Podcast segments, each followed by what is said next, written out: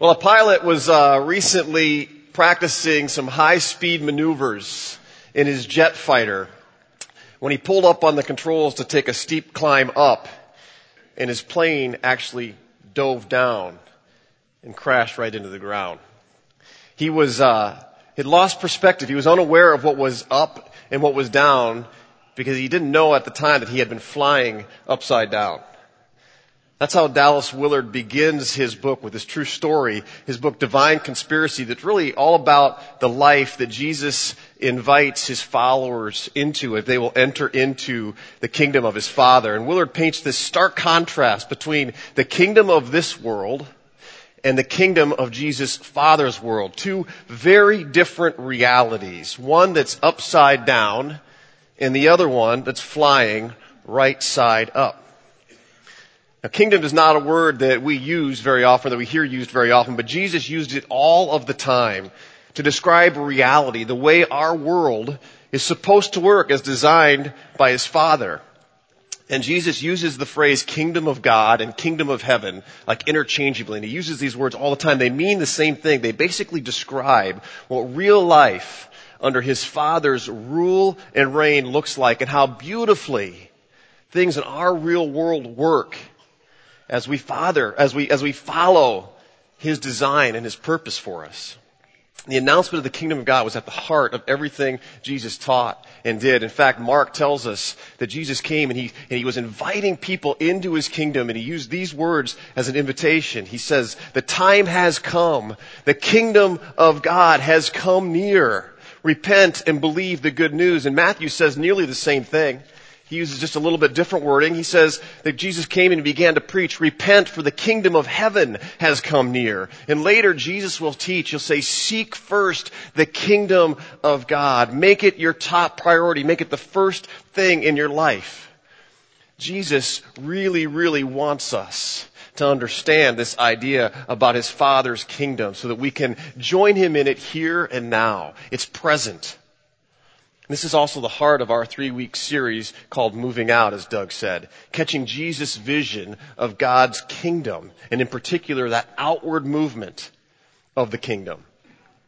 So Jesus shows up and he starts, he starts telling people the moment you've all been waiting for is here and now. Stop what you're doing. Take your hands off the controls. You're flying upside down. He says, repent. He says, come to me and listen to me. I've got some great news to share. Not only can it save your life, Right? But it can, it can actually show you how to really fly, how to really live.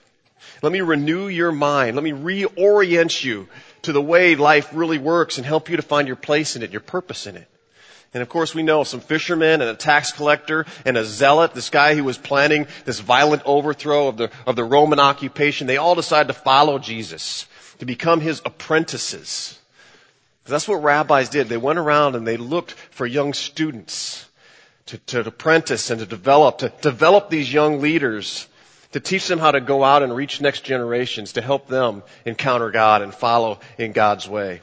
And so they all start traveling from town to town and Jesus is not only preaching this same message everywhere he goes, right, that I have good news, the kingdom of God is here, but he's demonstrating this good news. And he's showing people, he's, he's healing the sick and he's preaching good news to the poor, and he's, and he's uh, freeing the people who are oppressed from sin and shame. And he's welcoming all kinds of outsiders who've been cast all the way to the furthest edges of the faith and the community. And this is good news. It just cannot be contained. And we start to see this good news like just move out from Galilee, right, with Jesus and ahead of Jesus. It's moving out from Galilee where Jesus started to Jerusalem and to Samaria, to Judea and all over Syria. And we begin to see that this moving out with the good news. I think that graphic actually shows the movement. It'll start to move if you hit the next button. It doesn't just stay there where that little spot is. At least it's not supposed to. It's supposed to move out, right? This kingdom naturally produces an outward movement. And the crowds start to swell and they start to, they start to come towards Jesus. And so Jesus takes his, his disciples up on a mountainside and he starts to teach them, to explain to them what's happening and what's going on with this kingdom. And, and he, we of course know this is his most famous sermon ever. He's up on that hillside, so we call it the Sermon on the Mount. Very, very creative. And he starts addressing this upside down nature of the, of the disciples' world and how the power and presence is available now of God's kingdom. And, and he's there on the move, flipping it right side up. And he says things like, blessed are the poor in spirit, for theirs is the kingdom of heaven. Happy or fortunate are those who know their situation is desperate, he's saying. Blessed are those who mourn, for they will be comforted. God is saying, or Jesus is saying, God looks on favor on those who are sad. Blessed are the meek, for they will inherit the earth. Happy are those who get overlooked and overshadowed or taken advantage of, even though they may be doing the very right thing. And blessed are the merciful and those who are persecuted and the peacemakers and those who suffer. And the disciples had to be sitting there thinking, what? Huh? This isn't, that's not right. Most people aren't blessed. But they're at the bottom of society. What on earth is Jesus talking about? This is all backwards. But here's what's actually happening as Jesus is teaching his disciples. In the Old Testament book of Numbers, we read that, and the, and the disciples would have known this, that God tells Moses to have the priest pray, may the Lord bless you and keep you.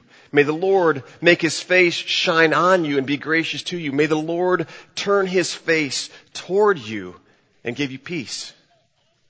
And the entire time Jesus is sitting on that hill as his disciples are looking at him, Jesus is actually looking out. His face turned towards all of these people who have gathered there. The poor and the meek and the sick. All these people he's just been describing. And they are blessed by Jesus. In the flesh, God is now making his face shine upon his people. And he's bringing and speaking to them grace and kindness and goodness. All these people who have been left outside the kingdom, who have been excluded, are now in the presence of the king and his kingdom. He has the key. He is the key and he's saying to them, look, everybody who has turned their face to me, now my face is shining on them. Anyone who turns to me can enter into this kingdom. That was his message. Jew, Gentile, slave, free, man, woman, rich, poor, Democrat, Republican, sinner, or even Cyclones fan. Right? You now have access to God's kingdom. His peace, His power, His forgiveness and mercy, His love, His goodness, His riches. That is good news. Do you know anyone in your world who could use this good news. Maybe it's you. But you know, anybody else? Our world is in desperate need of good news. Who is going to take this good news to these people? How will you move toward them? Jesus continues to teach. He says, now that it's here and among you, you're in the midst of my kingdom. He says, I need to show you how to, how to stay here, how to live in this kingdom. And one of the first things he says is, um, you might think that I've come to abolish the law. Think again He says, I have not come to abolish the law. I've come to fulfill it. And just like Moses who went on up on, up on a mountainside and, and God gave him his commandments there, Jesus is now on this mountainside and he's giving his disciples a new way to, to live. And instead of a new law, he's showing them a new way of life that's built on love. Love of God and love of others, just as important. And again, Jesus addresses this stuff that's upside down in the disciples' world. And he'll say things like, you've heard it was this way, well, let me tell you this. It's actually more like this. He says things like, you shall, you heard it was said that you shall not murder. But I say that everyone who is angry with his brother will be liable for judgment. He says, you have heard it said that you shall not commit adultery, but I say to you that everyone who looks at another with lustful intent has already committed adultery in the heart be better for you to cut out your eye and remove it and throw it away. It was said, whoever divorces his wife and gives her a certificate of divorce, let them give her a certificate of divorce. But I say everyone who divorces except for on the grounds of sexual immorality makes their partner commit adultery. And whoever marries a divorced person commits adultery. I imagine disciples and everybody were starting to feel a little bit uncomfortable at this point. I know I read these words and I'm starting to feel a little bit uneasy. I'm starting to rethink, where's the good news, Jesus? Right? And this is just the beginning of Jesus' sermon. he goes on to say some really, really radical things. Like resist the one who's evil and strikes you and turn your other cheek. Let him hit that one too. Or, or if he sues you, give him the clothes, clothes off your back. He'll say, you've heard it said, love your neighbor and hate your enemy, but I say to you, love your enemies and pray for those who persecute you. I can only imagine how the grumble started to go through that crowd. Right? These are people who have been oppressed for years by an occupying, corrupt government, not of their choosing. And the world would tell them, fight for your rights, defend your privilege, stand up and protect yourselves. And Jesus is saying, no, there's a whole other way to flip this world right side up. And it sounds absolutely ridiculous. And the kicker to all of this, the clincher, Jesus says, unless your righteousness, unless your obedience, and your right living surpasses that of the scribes and Pharisees, the very people who made it a career to know and follow every bit of the law down to its tiniest letter. Unless your righteousness surpasses theirs, you will never enter, never enter the kingdom of heaven. What the heck? Right? I mean, what happened to good news? It's impossible. It's like Jesus is coming along and saying, the kingdom of God is here. Those who are perfect, come on in. It's impossible. Right? There's not a lot of good news in that, at least not for me. My friends invited me one time to go to the Super Bowl. It was actually Super Bowl 45. And it was my favorite team, the Sixburg Steelers. The only team with six Super Bowl rings, right? But They're playing my other favorite team, the Green Bay Packers. I still wanted Pittsburgh to win. And so it's like my dream Super Bowl. And they, uh, all my friends were going and, and they had a place to stay. I had a way to get there. I had the blessing from my wife and everybody was all excited to go. The only problem was I didn't have a ticket. And I didn't have the $3,561 to buy a ticket on the secondary market. Yes, that's exactly what they cost actually. And so I had to my friends went off. I had to settle for hearing all of their great stories when they came back and how awesome it was and how fun it was. Good for them, right? I would have been better not, but better off not knowing, not even being invited, although it was kind of good because the Pittsburgh Steelers lost and my friends brought me back a hat that said that they actually won, so. this is not good news. This is not the experience I was looking for, right? This is a fake. And why paint a picture of something and tell people to come in if it's not possible for us to be a part of it? Right? Jesus doesn't come to abolish the law. Right? He actually raises the bar that was already too high for most of us to reach, for any of us to reach, and he demands a perfect performance from us. And here's the deal. I think if we look at this teaching of Jesus is as the rules that we must obey to gain entrance into the kingdom of God, we are all doomed. We're all doomed. Jesus says, I have come to fulfill the law. I know the way into the kingdom. And he turns in the perfect performance and then he writes our name on that scorecard and he hands it to us. He says, here's your championship hat. Steelers actually did win even though they lost, right? They're winners. And we put this hat on, right? And when we do, when we accept this gift and we put it on ourselves, we start to be able to see his message as actually good news for us and for our neighbors and for our friends and our families that Jesus is actually trying to help us flip our lives right side up and live into this new way of life in his kingdom. And it's beautiful and it's what we most desire actually for ourselves and for our families, for everybody around us. That's grace. And one of the marks for us who are on mission here at Orchard Hill Church ought to be that we are growing in our love of God.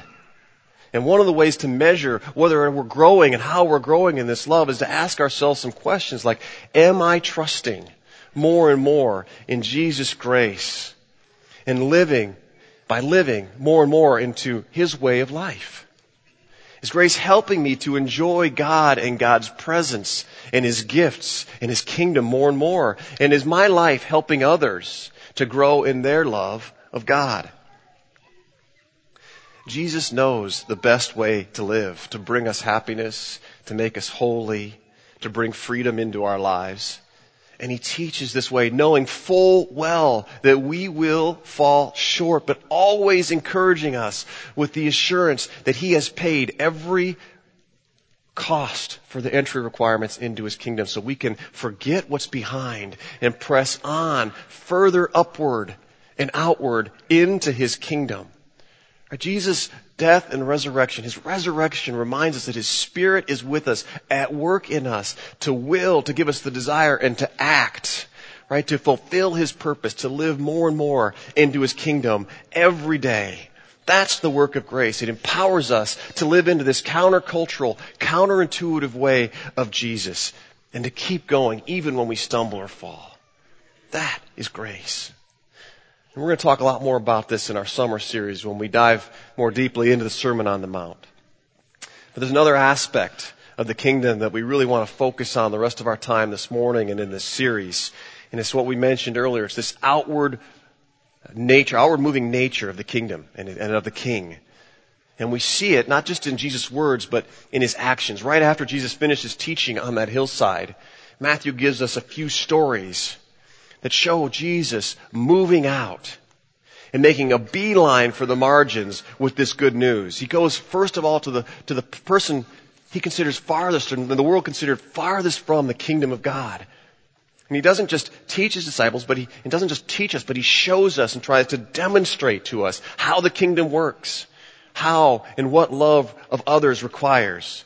It's at the heart of the king so Jesus and his followers are always moving out. And it's not always just to easy to reach people and places. But Jesus often goes to those furthest away. Matthew tells us the story. He says, when Jesus came down from that mountainside, large crowds followed him. And a man with leprosy came and he knelt before Jesus and said, Lord, if you are willing, you can make me clean. And Jesus reached out his hand and he touched the man. I am willing, he said, be clean. And immediately he was cleansed of his leprosy. There was no other group of people more excluded from the community of God or any other community for that matter than lepers. Right? They were banished from life and from the community of life in Israel. In fact, they weren't even allowed inside the walls of the cities of Israel. And, and the people were afraid to go near them. They were instructed not to go near them. They were afraid they'd get infected and they'd spread this disease. And, and religious leaders like Jesus weren't allowed to get within six feet of people with leprosy, or they would be considered spiritually infected themselves. These, these lepers weren't just considered unclean in God's presence, they were considered under a curse of God. And Jesus, rather than turn away rather than like ask the guy to leave or shout at him from a distance, you're healed. He moves towards the man. and He puts his hands on the man's face, on his skin, and he heals him. Can you imagine being kicked out of every community you've ever experienced, out of every group, being excluded? And I mean, you haven't had a meaningful conversation with anyone for years, let alone felt the touch of another human being. And now Jesus moves towards you and he puts his calloused, strong hands right up on your face. And he starts talking to you with compassion and with mercy and with power and he heals you. Can you imagine what this must have been like? It was shocking for everyone there, especially for that leper. Right as Jesus moves out and brings the kingdom into their lives. And Jesus consistently, intentionally moved towards those furthest on the edges. He shared the good news that God is for them and God loves them and He touched them and He healed them. And Laura Hoy is going to come next week and talk about how Jesus actually invited them to His Father's table to have a seat at His Father's table in the kingdom. I remember my first trip to Mozambique. Uh, Neil and Barb McMahon uh, led our, our church on this trip. That's them with uh, with one of their the kids that they sponsor. It was an amazing experience to see uh, sponsors meet the children that they were sponsoring. It's incredible. Incredible to see all of these kids all around the area. They're smiling and laughing and singing and dancing. It was beautiful. And then we met Vita. And Vita was this tiny little three year old who was hiding in her hut because she was ashamed because she had this infection that had begun on her eye and it was a fungus that was actually starting to eat away at the skin and had replaced a third of her head and her face with this, with this fungus. And she was sitting there in the, in the hut and Barb McMahon just walked right into that hut. And she picks this little baby up, this little girl up, and she holds her and she just starts talking tenderly to her and to her mother. And she's holding her and she's praying with her and holding her close. And we're all praying in that hut. And then we go away for a while and that night and, and Neil, who's a surgeon, starts digging through some of his meds that he's brought and he finds a medicine that maybe we could take to Vita to help, help her. And then we go back the next day and again, Barb just makes a beeline for this girl with this fungus and I had pictures, but I decided it'd be better not to show you these pictures. And Barb picks her up again and is holding her close and she just starts cleaning the infected area of her head and face. And she starts applying this medicine with her own hands. Right there, as, as the village, the people just start pressing in around us and the, there's a whole crowd just gathering around us, watching as Barb is putting the medicine on, on little Vita. And then we all said a, said a prayer together, both leaders from that village and people in our group. It was amazing. And we're getting ready to leave. And one of the men, one of the leaders of the village, stops us. He has something to say. He looks at us and you want to know what he said? I kid you not. He said, "There's a uh, there's a witch doctor that lives just up the up the mountain, a little ways from where Vita's hut is." And he said, "But today, today the kingdom of God has advanced up this mountain because of the courage of this little girl." To trust God and to trust these people God has sent to bring her some healing. And the, the, kingdom of God is moving up this hill because of some people that God sent to come close, to touch this little girl, to bring healing, to display Christ's mercy and compassion here with us. Through Vita's courage, the witch doctor's influence has lessened and the kingdom of God has expanded. Now I'm the guy who thinks 16 feet away is too close when somebody else is sick, right? I'm the guy who slides the meds under the door when my kids or my wife is sick. You know, yeah, you can help yourself, right? It was incredibly encouraging and inspiring and challenging for me to watch Barb care for this little girl and to watch others. And I had the experience of going on to Haiti and watching my own daughter just draw close to these little Haitian children and, and hold them close and, and talk kindly to them and speak to them in their own language, to learn their language and speak to them and to wipe their noses. And to see people like Tyler and Kelsey Kunkel, who I saw walk in today, and, and, and, and Ben Bartlett go into these huddles, into these huts with their sponsored children, and not just tell them that God loves them, but show them that God loves them and God is for them. And I can't tell you how blessed I was to experience this. This kingdom of God on these trips.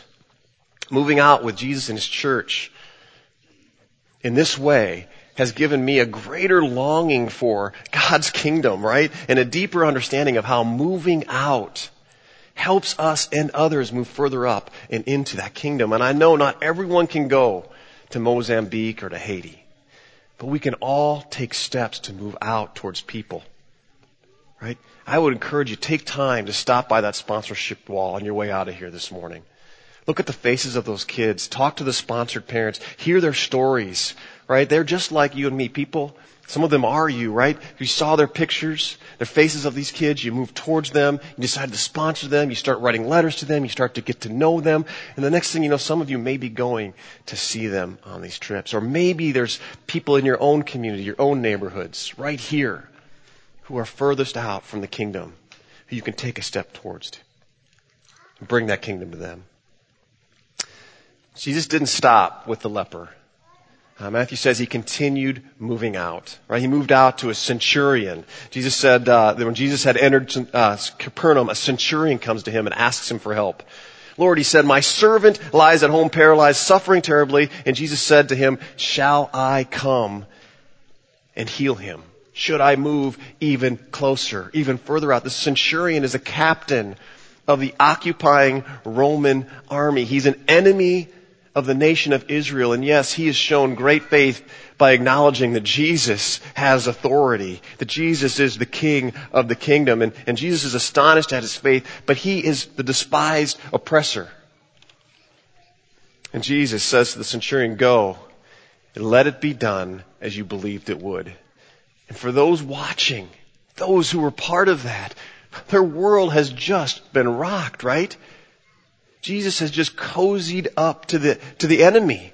Instead of using his power to confront the enemy, to overthrow the enemy, to take the enemy on, Jesus uses his power to actually help the enemy. One of the truest, hardest measures of how well we are encountering and following God to bless a broken world and how well we're helping next generations to do the same thing is to think about how well am I doing at loving my enemies. That's the radical world of Jesus' kingdom. And we know, I mean, families, this whole political campaign season, right? Uh, work situations, youth sports, there's lots of things that give us opportunities to make enemies.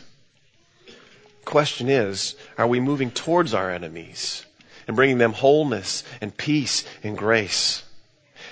Are we willing to serve our enemies? Are we willing to acknowledge when we're wrong? Maybe even learn from our enemies? Are we, are we moving out and forgiving our enemies? Jesus would move on further and further out. In fact, the next story Jesus tells, you're going to have to read this for yourselves, and I encourage you to go and read the book of Matthew. But he moves out to a mother-in-law next, and we all know it doesn't get any further out than a mother-in-law, right?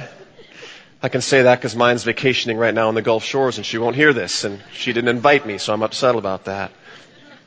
We know that women were oppressed and women's place was in the back of the church and behind screens and there were all these rules about women and there were all these prayers the men would pray, thank God I'm not a woman, right, the Jewish men. And Jesus comes and he changes those prayers and he breaks those rules. He moves away from the law of the day and the rule of the day and moves out towards people to include people and give them big roles in this kingdom movement. And he painted several stunning pictures of the kingdom of God. And I encourage you, go home and read the Gospel of Matthew and then pray and ask Jesus to show you how might you take steps to move further out and into his kingdom. Would you pray with me? Father, your kingdom is what we most desire in our lives. You created us, you designed us, you've given us a purpose and you know it better than anyone else. You know it better than we ourselves know it. Yet sometimes we resist. Sometimes because we're flying upside down and we don't even know it, we're disoriented. We ask your spirit would move into our lives and reorient us. Lord, we know that this, this movement of life that you're longing to bring isn't going to happen just because we come here on a Sunday morning and we sing really great songs and we have a great building to worship in and we've got coffee and all this stuff. It's not going to come because we wear certain clothing or bumper stickers on our car. Or we know that there are children and there are families and there are people in our world, even here in this room today, just waiting for someone to come and show them who and what matters most to you. Jesus, you're the key. So help us to uh, to receive you more fully, and then to go out boldly with your grace and your kindness to love and serve our world. So in your name we pray. Amen.